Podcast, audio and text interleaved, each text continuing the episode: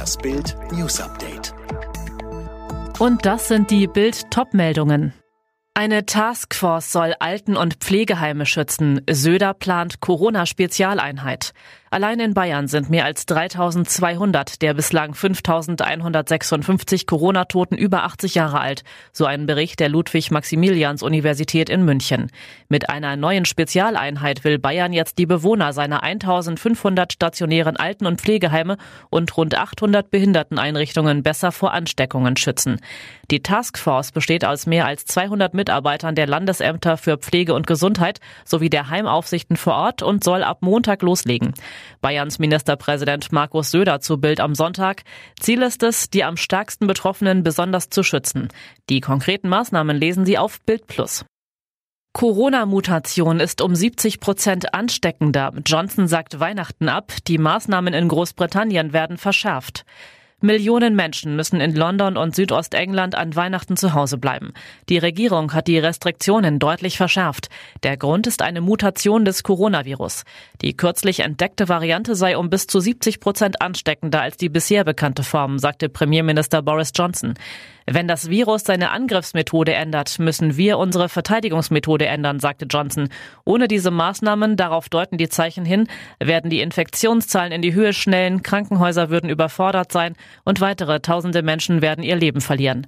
Es gebe aber keine Hinweise darauf, dass Impfstoffe gegen die Mutation weniger effektiv seien. Und jetzt weitere Bild News.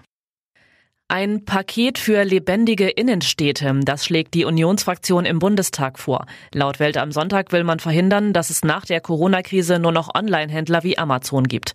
Johannes Schmidt. Die Idee, der Onlinehandel soll auf jedes Päckchen eine Abgabe zahlen, die sich nach dem Bestellwert richtet.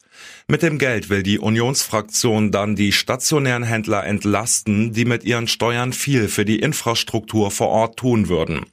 Überbrückungshilfen, Schnellkredite und Steuererleichterungen sollen ihnen dabei helfen, die Corona-Krise zu überstehen. NRW-Ministerpräsident Laschet sieht keine Notwendigkeit, Gottesdienste über Weihnachten zu verbieten. Dem Tagesspiegel sagte er, die Glaubensgemeinschaften würden Corona sehr ernst nehmen. Allerdings zeigt sich Laschet skeptisch, ob der Kirchgang im Pandemiejahr eine gute Idee ist. Im harten Lockdown ist aktuell vieles nicht möglich, was sonst selbstverständlich scheint. Was aber weiter möglich und nötig ist, sind Blutspenden. Gerade vor Weihnachten und Silvester werden die dringend benötigt, so Susanne Rabenau vom DRK Blutspendedienst. Ja, Blutspenden sind äh, auch jetzt ganz dringend notwendig, natürlich, um über die Feiertage auch zu kommen.